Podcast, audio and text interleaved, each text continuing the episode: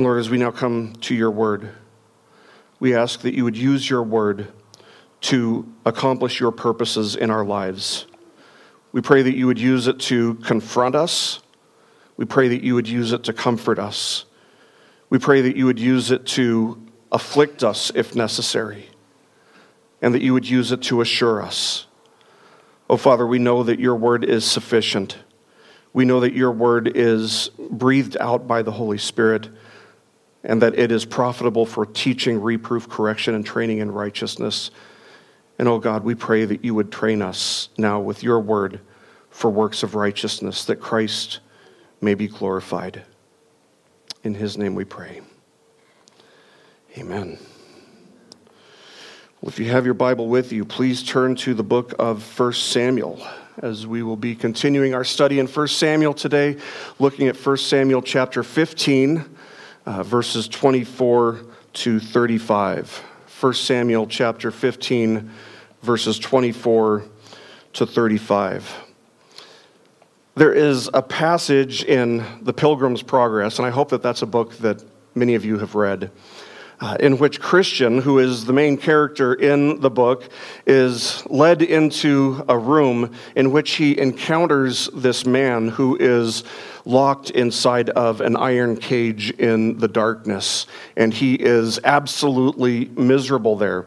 John Bunyan, the author of Pilgrim's Progress, writes this He says, Now the man to look on seemed very sad. He sat with his eyes looking down to the ground, his hands folded together, and he sighed as if he would break his heart. Then said Christian, What means this? At which the interpreter bid him talk with the man. And then we read this in the dialogue that follows. Then said Christian to the man, What are you? The man answered, I am what I was not once. Christian says, What were you once? The man says, I was once a friar and flourishing professor, that is, a professor of Christ. Both in mine own eyes and also in the eyes of others, I once was, as I thought, fair for the celestial city, and had then even joy at the thoughts that I should get there. And Christian says, Well, but what are you now? And the man says to him, I am now a man of despair and am shut up in this iron cage. I cannot get out. Oh, now I cannot. And Christian says, But how did you come into this condition? And the man said, I left off to watch and to be sober. I laid the reins upon the neck of my lusts. I sinned against the light of the word and the goodness of God. I have grieved the Spirit, and he is gone. I tempted the devil, and he has come to me. I have provoked God to anger, and he has left me. I have so hardened my heart that I cannot repent. Then said Christian to the interpreter, But is there no hope for such a man as this? Ask him, said the interpreter. And so Christian said, Is there no hope, but you must be kept in the iron cage of despair? To which the man said, No, none at all. The scriptures warn us of the reality of becoming, of reaching the point where a person is too far gone, as we might say. That is, of becoming so hardened by, by sin in the heart that a person cannot be brought to repentance. There's a passage from the book of Hebrews that deals with this very real issue. The book of Hebrews has many warnings that are kind of scattered and, and peppered throughout, uh, things that are worthy of our attention, things that are worthy of our consideration and our, our self examination. But the author of Hebrews was clearly concerned that his audience might fall away from the faith for one reason or another, which is something that has always happened. There have always been certain professors of the faith who have fallen away, even in the first century. And that was the concern of the author of Hebrews that somebody who's hearing his, what I believe to be a sermon, I think Hebrews is a sermon, would eventually fall away. And so it's, it's got all these warnings scattered throughout. And so, recalling the way that the generation which participated in the exodus of the Old Testament was not allowed to enter into the promised land, but whose unbelief resulted in them actually dying in the wilderness before entering into the land, the author of Hebrews, uh, Hebrews relates this danger to the professing Christian of becoming so hardened in sin that a person cannot repent.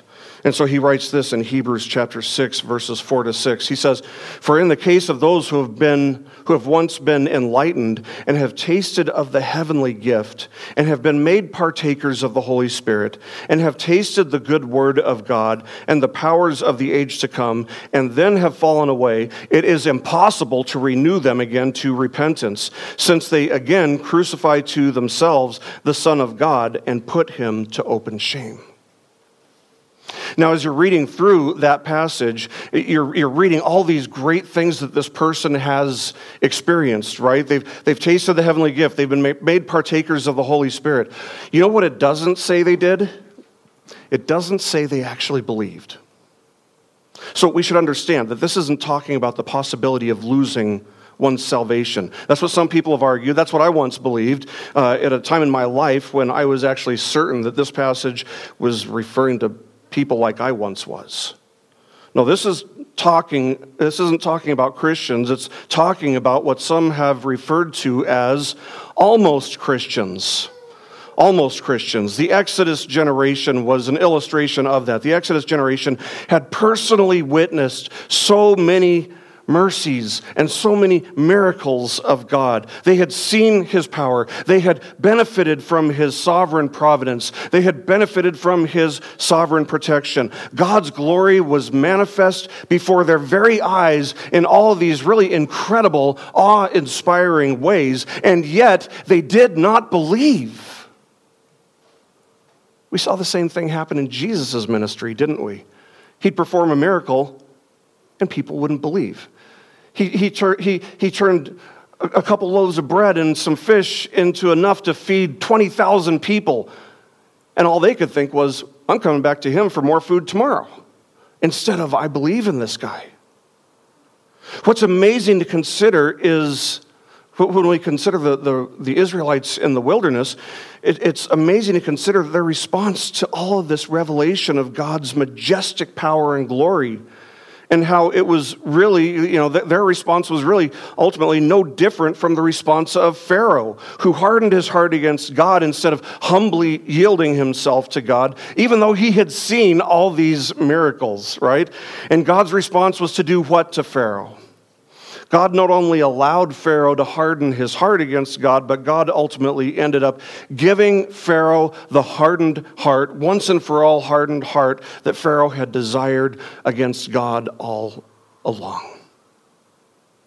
This is a real phenomenon that the Bible speaks of. And God has the sovereign right to harden the heart of those who have come close to him who have seen his majestic power, tasted his, his majestic goodness, seen his glory. They've tasted the sweetness of the heavenly gift, and yet they persist in rebellious unbelief. This is what God did with Pharaoh. This is what God did with the Israelites. And this is what uh, he's going to do with King Saul as well. The Spirit of God had come upon Saul early in his kingship, equipping him and anointing him to be Israel's first king. Saul had personally witnessed the wisdom of God in the guidance that Samuel had given. He had personally seen God deliver Israel from her enemies in miraculous ways. He had tasted the sweet waters of God's grace and favor, and yet, tragically, what did Saul do? He continued to be rebellious and to refuse to believe, disobeying God as he pursued his own personal glory instead of God's glory. And as a result, the time would come when the door would be closed on King Saul, when uh, God would reject him and turn his face away from King Saul. In chapter 13 of 1 Samuel, Samuel or Saul didn't trust God enough to, uh, to deliver him and to deliver Israel. And so Saul refused to wait for Samuel to arrive and present the peace sacrifices, even though Samuel was the only one qualified to do so. So instead, Saul did things his way. He took matters into his own hands. He defied God's instructions. That was in chapter 13. In chapter 14, Saul required more of God's people than the Lord himself did, thereby adding to God's word. And so then in the first half of chapter 15, uh, God instructed Saul to slay the Amalekites, you might remember, but Saul came up short, this time subtracting from God's word. And all of this is so tragic because the king of Israel was supposed to be a God fearing, godly man who daily studied the scriptures and carried a copy of the scriptures with him. Deuteronomy chapter 17, verses 18 and 19 says of the king uh, that Israel would, would put over themselves, that God, God would appoint over them.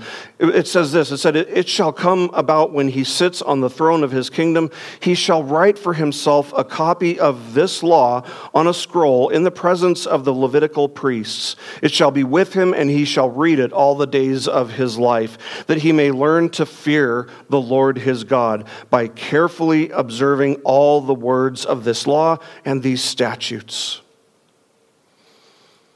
This is what was expected of King Saul. It's what was required of him. And Samuel actually reminded Saul of this expectation at his coronation, but Saul never did fear the Lord. And thus, when Saul failed to do all that the Lord had commanded him in judging the Amalekites, Samuel rebuked King Saul with the famous words, To obey is better than sacrifice. And he concluded his rebuke toward King Saul with these words. He said in verse 23, He said, Because you have rejected the word of the Lord, he has also rejected you from being king.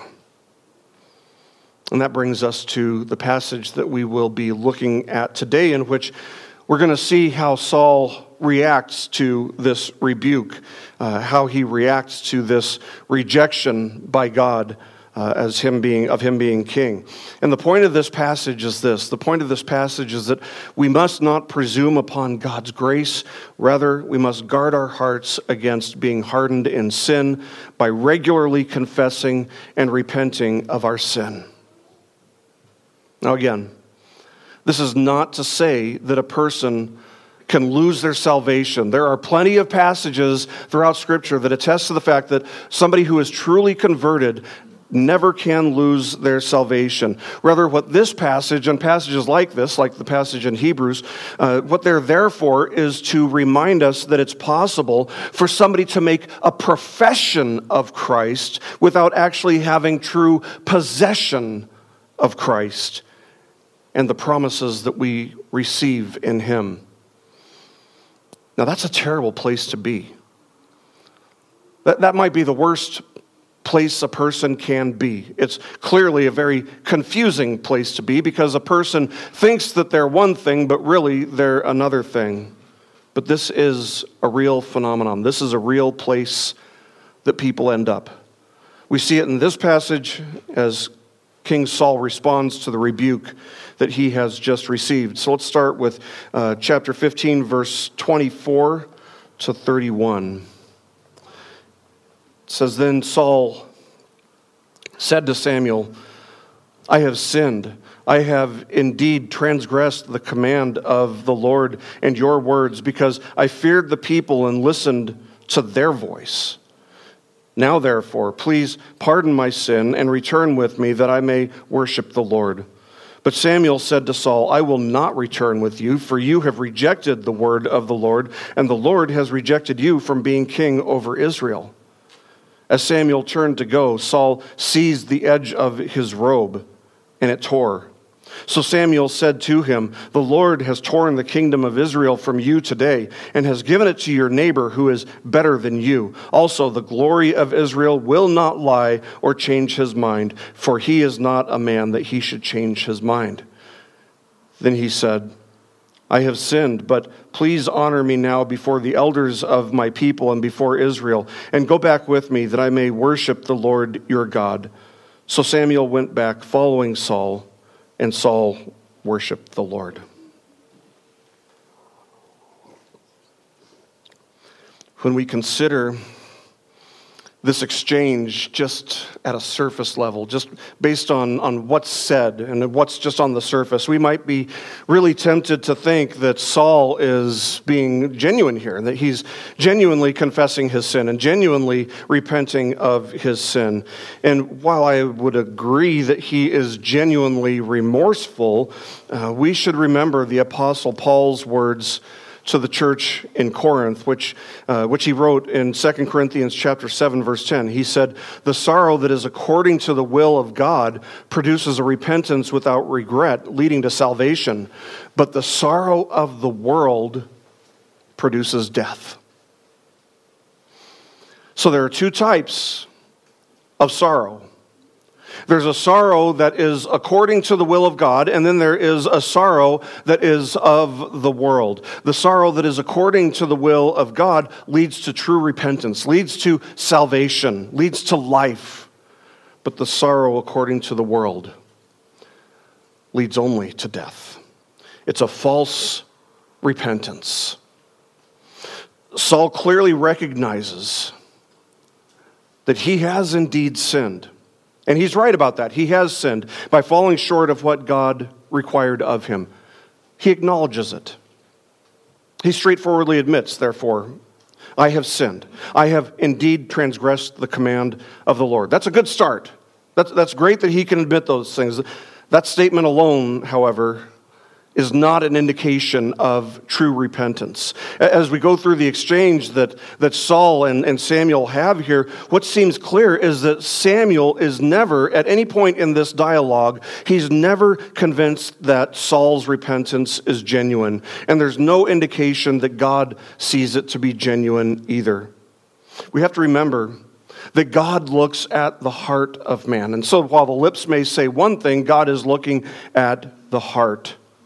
God sees through the facade. He sees through the lies. He sees through any act that we try to put on. And so, for that reason, He knows better than we know ourselves.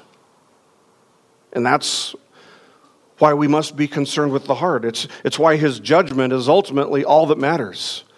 It's because it's possible for the lips to say one thing and for the heart to be contradicting the lips. And it's the heart that speaks the truth.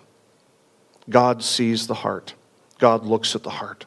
Now, if, if we know that if Saul's confession and repentance were sincere, if his repentance was actually genuine here, I have to think we, we know that he would be forgiven that God would show him mercy. We, we, know that, uh, we know that because God promises that, and God's promises are all certain. They are all sure. We can stand on all of God's promises. And here's one of God's promises He says, If we confess our sins, He, that is God, is faithful and righteous to forgive us our sins and to cleanse us from all unrighteousness.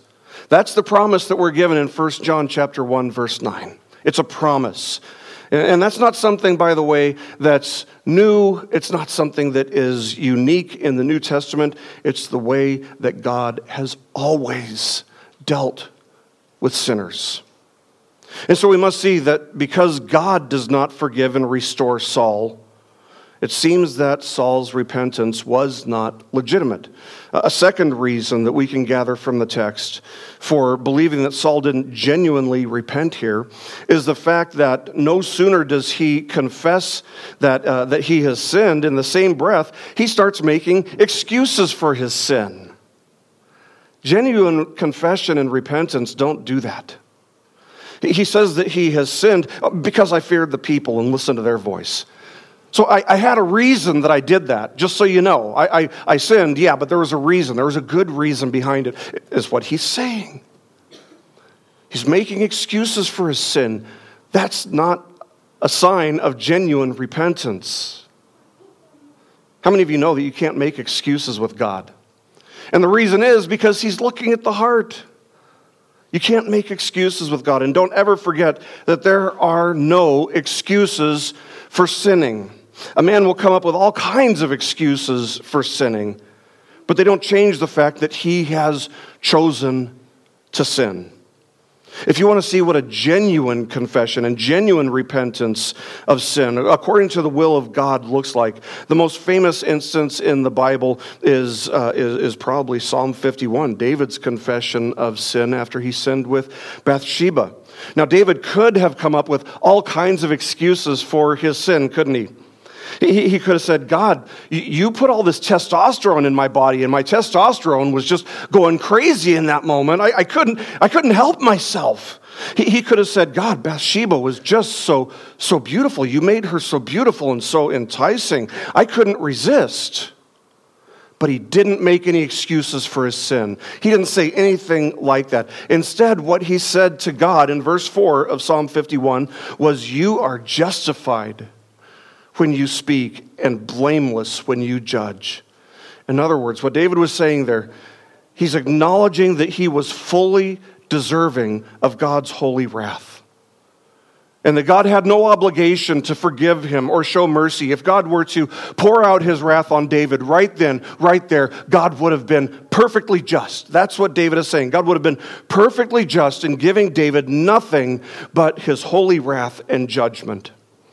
But the point is, friends, the point is that while it may not be easy to confess that we have sinned and to acknowledge and admit that we are only worthy of God's wrath. The fact is that those who truly confess their sin must not make excuses and must be willing, must be able to humbly acknowledge their sin before God with no excuses and acknowledge the fact that all we deserve is God's wrath. Saul doesn't do that. He doesn't do that either. A third reason that we have for believing Saul's confession of sin, uh, believing that his confession of sin is, is insincere, is the fact that when Samuel approached him initially uh, in, the, in the previous passage, Saul tried to pretend that he had been faithful and obedient to what God had instructed, didn't he? Uh, it was only when Samuel pointed out the, the bleating of the sheep and the lowing of the oxen in the background, which proved that Saul hadn't been obedient, that Saul finally makes this confession. And so, with that said, the only reason that he confessed is because really Samuel had him in a place where he had no other choice. All he could do was confess. He only confessed because Samuel had declared the truth about the, the situation. Samuel had, had seen that, that Samuel or that Saul had lied, and he had spoken the words that God had therefore rejected Saul as king. So Saul's confession is actually prompted by the fact that he was caught in a checkmate, so to speak. Friends, let that never be said of you. Instead, by God's grace, working in us, may our confession of sin always be prompted by inner conviction rather than by outward circumstances. Think of it this way think about a, a, husband who gets caught in a sin by his wife. Now, he may sincerely confess his sin and repent after he is caught, but it's better for him to confess his sin simply because he knows that confessing his sin to her is the right thing to do. Wouldn't you agree? A fourth reason that we can be sure that Saul's confession is insincere is seen in the fact that Saul is not exclusively concerned with the fact that he has offended God, that he has sinned against God. He says, I have indeed transgressed the command of the Lord and your words, talking to Samuel. Now, compare that with what David says in Psalm 51, again, verse 4, where he said to God, Against you, you only, I have sinned and done what is evil in your sight. Now, we all know that David's sin was actually a, heinous one that was against several people, a number of people. But it was, like all sin, ultimately and primarily against God. And God's judgment, God's feelings toward uh, his sin, was all that David was concerned about. Now, David knew that he had sinned against other people. Of course, he knew that. And he knew that he had done so terribly. But nothing mattered more than the fact that his sin was against the Lord in his mind. That's what really grieved his spirit. It didn't grieve Saul's. That brings us to a fifth reason. A fifth reason it's clear that Saul didn't truly confess and repent of his sin is seen in the fact that he pleads with Samuel, but we have nothing to indicate that he ever, ever went to God to plead with him. Once again, how unlike David's confession in Psalm 51. Know this, friends. Know that when you sin, you need to go straight to God. Don't go to a priest, right? That's a totally different system of works and uh, and faith and all kind and penance and things like that. That's Roman Catholicism for you. You have to go to the priest to confess your sin. The Bible never says that. You go straight to God with your sin. Straight to God. Saul never does it. He never does it. The sixth and final reason that we can be certain that his confession was not sincere is seen in the fact that Saul is only confessing his sin in what is ultimately just a last ditch effort to avoid the consequences of his sin. That consequence being his rejection by God as the king of Israel.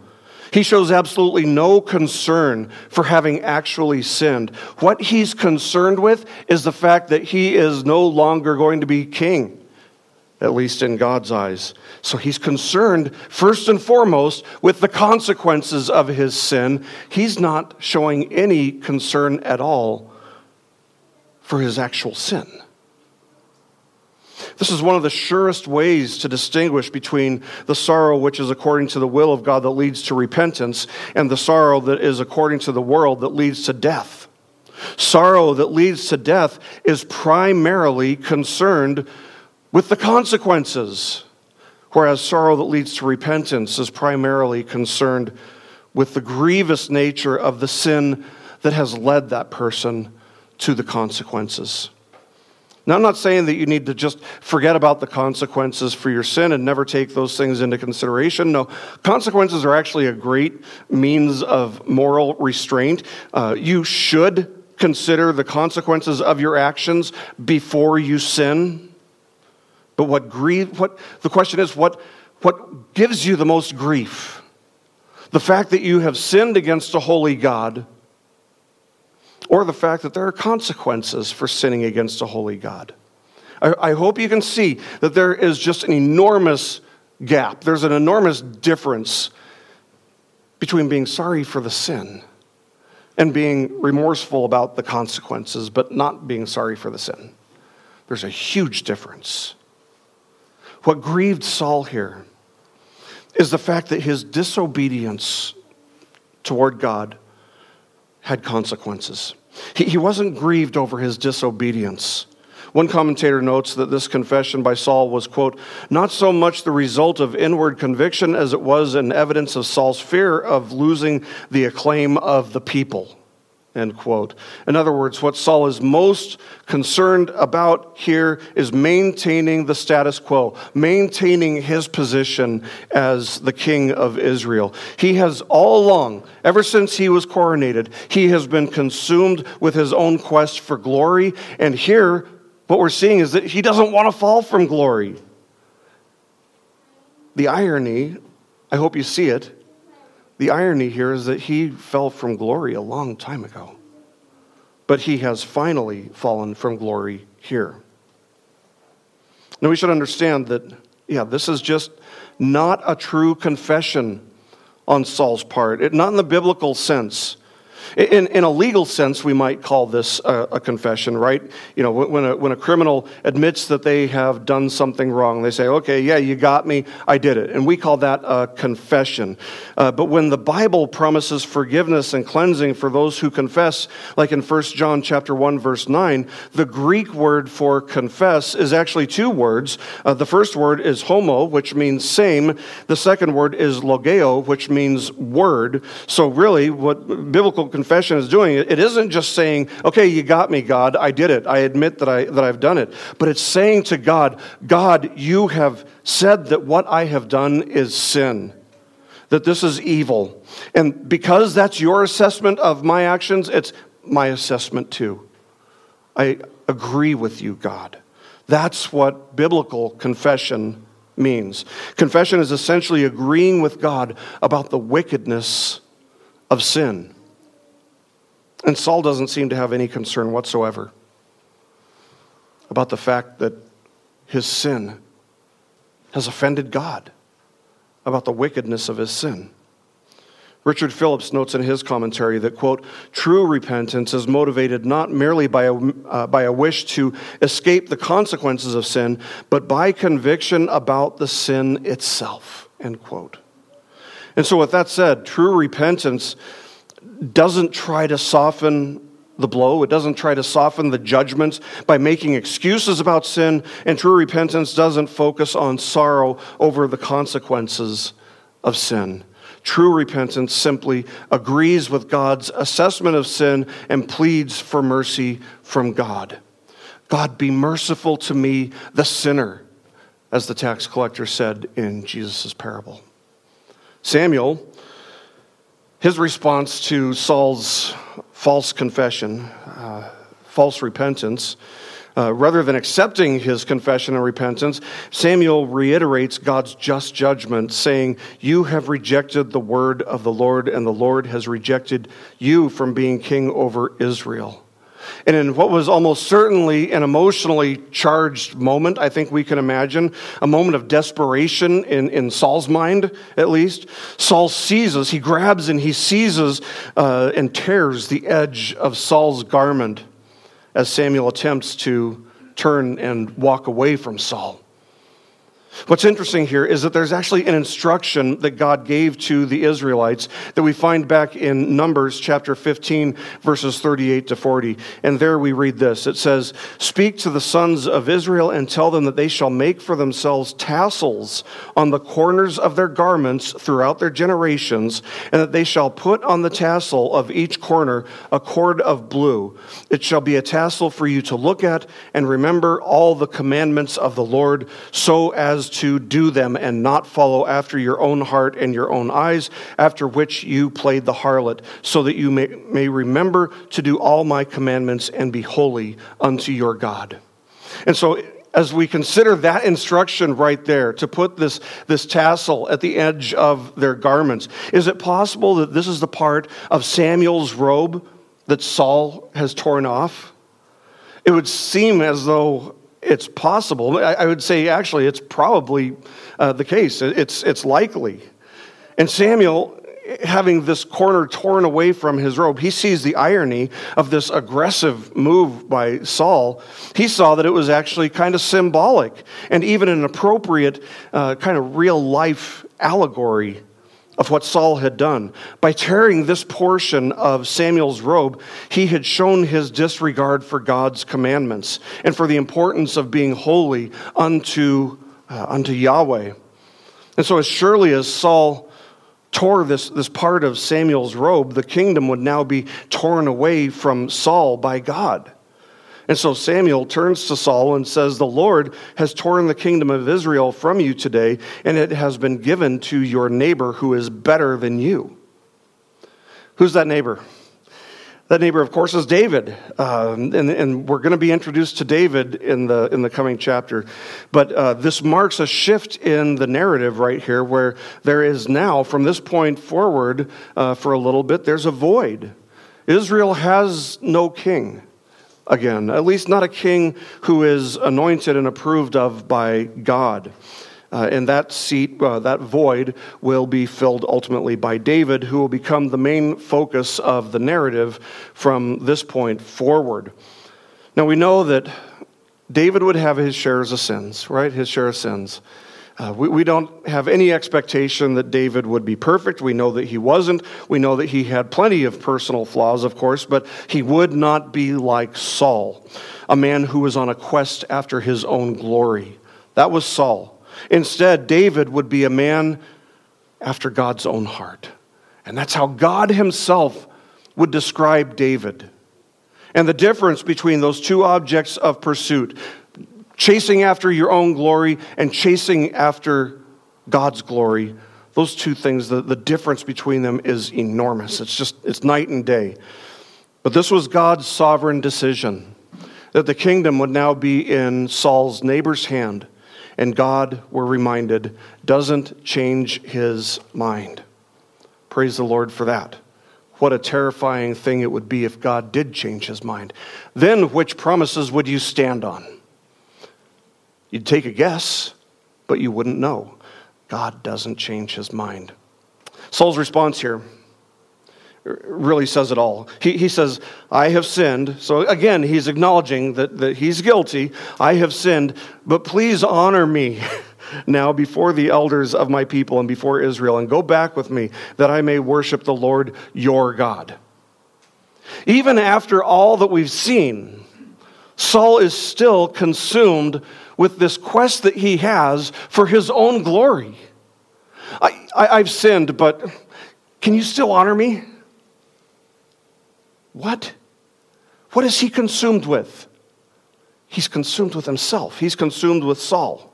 He can't bear the thought of losing his honor before the elders of Israel and before the people of Israel. And so he pleads with Samuel to go with him, to return with him, so that he may, in, in his own words, worship the Lord, your God.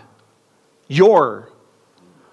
Isn't it telling that Samuel has repeatedly referred to Yahweh as your God instead of my God or instead of our God? The tragedy here is that Saul is so concerned with his own glory that he has rejected the King of glory. He knows nothing of God's grace, and that doesn't even concern him. He knows nothing of God's forgiveness or restoration because he doesn't know God. He doesn't fear God. Again, because he doesn't know God. How are these things possible? Eh, that's the question that, that you might have when you consider all that he has seen. Think about all the patience that God has extended towards Saul. And Saul still doesn't know Yahweh. He still doesn't love or fear Yahweh. Oh, but he knows. He knows all about public relations, Saul does insisting that Samuel return with him. Make no mistake about it, this is 100% strictly a PR move. And Samuel agrees to return with Saul. Now, that might seem like a really strange thing that he would go back with Saul. It seems like a curious move, uh, but it's certainly not because Samuel uh, disagreed with God's just judgment. It's not because he relented of God's just judgment against Saul or questioned uh, God's just judgment against Saul. As we're going to see in the, uh, the rest of the passage, he's going to go with Saul in order to take care of the business that Saul left unfinished. Now, before we continue with the rest of the passage, I want you to consider the fact that Saul has been given so much opportunity to yield himself fully unto the Lord. And not only has he had time, and not only has he had opportunity, but he has been given every reason a man could possibly ask for to yield himself fully. Of course, the greatest reason being God has given him the throne of Israel. And he doesn't love God for that? He doesn't fear God for that. He's tasted of the heavenly gifts that God offers.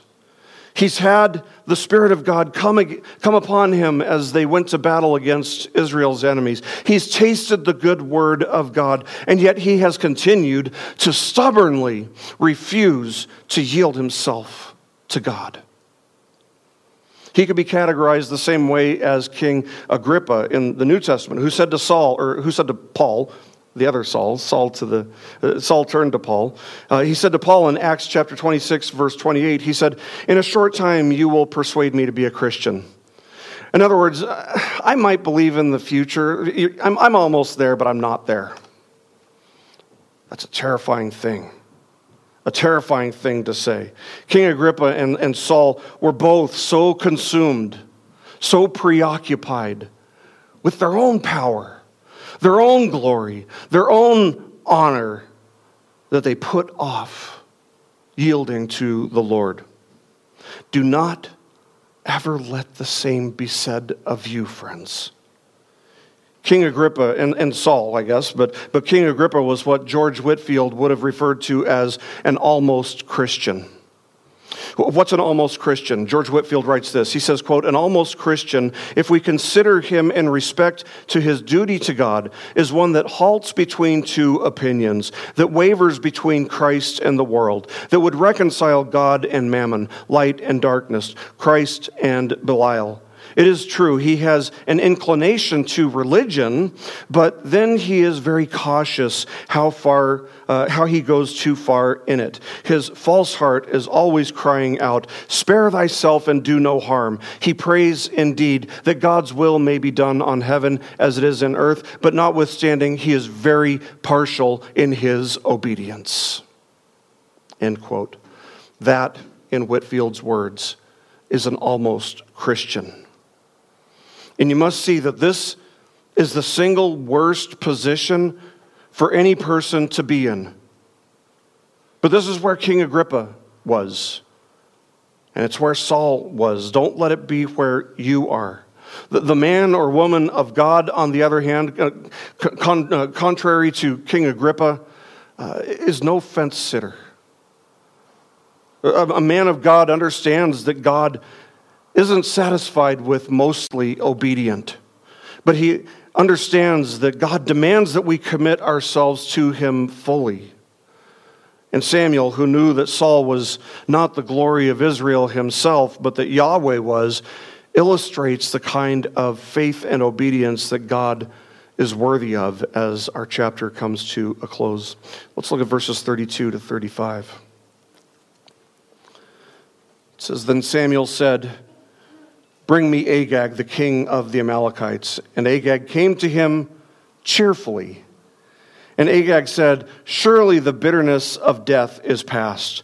But Samuel said, As your sword has made women childless, so shall your mother be childless among women.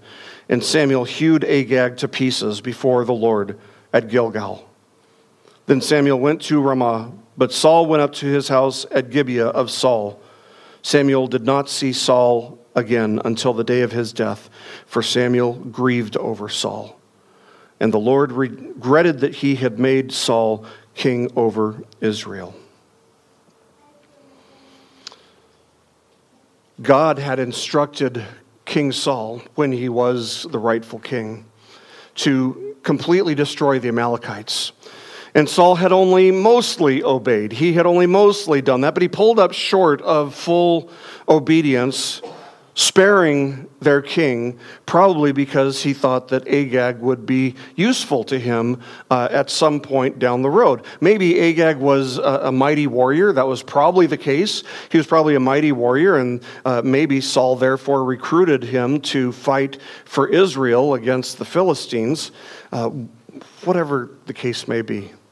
Agag had been spared, and God had thereby been disobeyed. Now it seems that Samuel agreed to return with Saul so that Samuel could show Saul what kind of faith and obedience pleases God. And so Samuel summons Agag, the former king of the Amalekites, uh, to be brought before him. And we're told that Agag came to him cheerfully, which is a very interesting word to describe his demeanor in this situation. Agag assumes that the tempers uh, have cooled between him and, uh, and all the Israelites. So he says to Samuel, Surely the, the bitterness of death is past. In other words, he, he's certain that, uh, that Samuel and, and the rest of the Israelites would feel completely vindicated for all the trouble that he and the Amalekites had caused them uh, by wiping out everybody except for the king. So he's essentially saying, Hey, I'm not mad that, uh, that you've killed off all my people, and surely you can't still be mad about the, the Israelites that I've killed myself, can you? He's taking the moral high ground with Samuel, essentially with God. But that is not how things work with God. It's not uncommon when you're talking to people about their sin, it's not uncommon for people to say, Yeah, you know, I, I've sinned. I, you know, I've lied, I've stolen, I've done this, I've done that. But, but that was all in the past. That was then, and, and this is now. You, you see people actually bringing this kind of argument up in Ray Comfort's evangelism videos all the time. And the thing is, there is no court of law uh, where you can go before a, a good, just judge uh, and, and, say to him, Yeah, you know, I, I, I did murder this whole family, uh, but that was in the past, and, and this is now. I've turned over a new leaf, so let's just let bygones be bygones, judge. And if that, judge, if that excuse doesn't work with a worldly judge, it's certainly not going to work with God. Saul reminds Agag of his sin. He had killed the children, the men of many women, leaving them childless, perhaps, if not probably, leaving them as widows, leaving many women as widows. And therefore, Samuel says in response to Agag, so shall your mother be childless among women. And with that, Samuel delivers the justice that Saul had failed indeed refused to deliver. Agag had been given plenty of time to repent. Before the Israelites uh, came and, and went to war against them, and since he's been captured, he's had all this time to repent. But captured by the Israelites, you know, we, we have to imagine that he had seen the power of God displayed in the way that the Israelites destroyed the people on the battlefield. Uh, Agag, just like Saul, had every reason to repent and to believe in Yahweh, and yet he didn't. He chose unbelief. And so his judgment is just. Likewise, friends, if you have not believed in the Lord Jesus Christ yourself, if you have not trusted in the Lord for your salvation, if you have not come to Him to take advantage of the promises that He has made, promises of cleansing and forgiveness, if you've not come to Him for those things, you must know that God has given you every opportunity and so much time and every reason to trust in Jesus for the forgiveness of your sins and for your salvation. Samuel, we're told, won't see Saul again until the day of his death. And we're actually told explicitly why that is. It's because Samuel was so grieved over Saul's rejection by God and his rejection of God. If you haven't trusted in Jesus for your salvation, I want you to know that my heart grieves for you in the same way. You must not only know that the day is coming when God will cast the wicked into hell forever and that he'll be just in doing so, but you must also know that if you are content to continue rejecting God, rejecting Christ, or to be an almost Christian, if you're content with just sitting on that fence, you have no guarantee, you have no assurance that God will continue to hold the door open for you, so to speak as you have one foot in the world and one foot trying to get into God's kingdom. Choose this day whom you will serve. So, as we consider, as we look back on this passage, did Saul fall away from God? Did Saul lose his salvation? No, because he never came to God. He never had salvation. He, he wanted to be close enough to God to receive the benefits and the blessings of being a man of God without actually trusting in God and being a man of God. Saul didn't fall away from salvation. He never had salvation. He fell away. What he fell away from was really just his position, his, his position of, of privilege. Saul is a clear picture of the man who is described, the person who is described in Hebrews chapter 6, verses 4 to 6. He had been enlightened, but what did he choose? He chose darkness. He had tasted of God's heavenly gift, but he'd spit it out. He hadn't taken possession of the heavenly gift. He had tasted the good word of God, but he didn't desire to obey it. The author of Hebrews tells us that it is impossible to renew such a person again to repentance. See, we need to know that those who are truly saved can never be lost. That's a biblical truth that we, we cling to that. We don't compromise with that. Once a person is saved, they will, if they are truly saved, they will remain saved. None that the Father has given to Christ will be lost. We love that truth, but at the same time, we must guard ourselves against presuming upon God's grace and the danger of hardening our hearts against God and yielding uh, to, to sinful lusts and passions when we should be repenting. Christianity isn't a religion for people who won't sin, but it's also not a religion for people who won't repent and confess their sin. Friends, keep your hearts guarded. Be sober minded. Your enemy, the devil, he, he's stalking you. He's, he's, you're his prey. He's looking for an opportunity to make you fall from grace. So keep your heart softened toward God. How do you do that? By regularly confessing and repenting of your sin as soon as you're made aware of your sin. Samuel knew that God's judgment against Saul was just and that it was final, that God wasn't going to change his mind, that Saul was once and for all lost now. But for you and me, we, we don't know when God is done with a person. Keep that in mind, whenever, especially with evangelism, friends. We don't know when a person has, has reached this point that's being described in Hebrews chapter 6. We don't know when God's judgment against a person is finalized, when God will, harden a person's heart once and for all, the same way that he did with, uh, with Pharaoh, for example. On the surface, friends, you and I, we, we can't even distinguish any of the differences between somebody who is uh, an apostate of the faith, that is, somebody who has completely, once and for all, walked away from the faith. We can't tell the difference between that and somebody who's just badly backslidden. And there is a huge difference between those two things. And because we can't tell the difference between those two things, we as Christians must continue to pray for and to reach out to people whose hearts are hardened. We must continue to reach out to them with the gospel, even as we grieve their rejection of God and as we grieve their love for sin. As Paul said to Timothy, in 2 Timothy chapter 2 verses 25 and 26. Perhaps God may grant them repentance leading to the knowledge of the truth, and they may come to their senses and escape from the snare of the devil, having been held captive by him to do his will. We must continue to hold out that hope for others who are lost. We must not presume upon God's grace Scripture doesn't give us permission to just indulge in sin.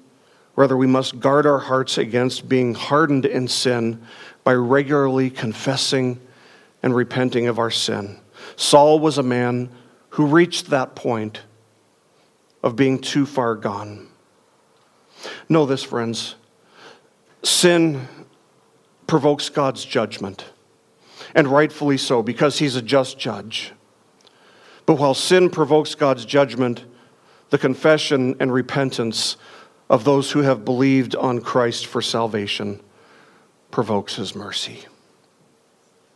If you've sinned, God is as willing to forgive you the millionth time you confess and repent as he was the first time. But know this regular confession and true repentance are indeed unquestionably true characteristics, true marks of the person who has truly trusted in the Lord for salvation. Let's pray.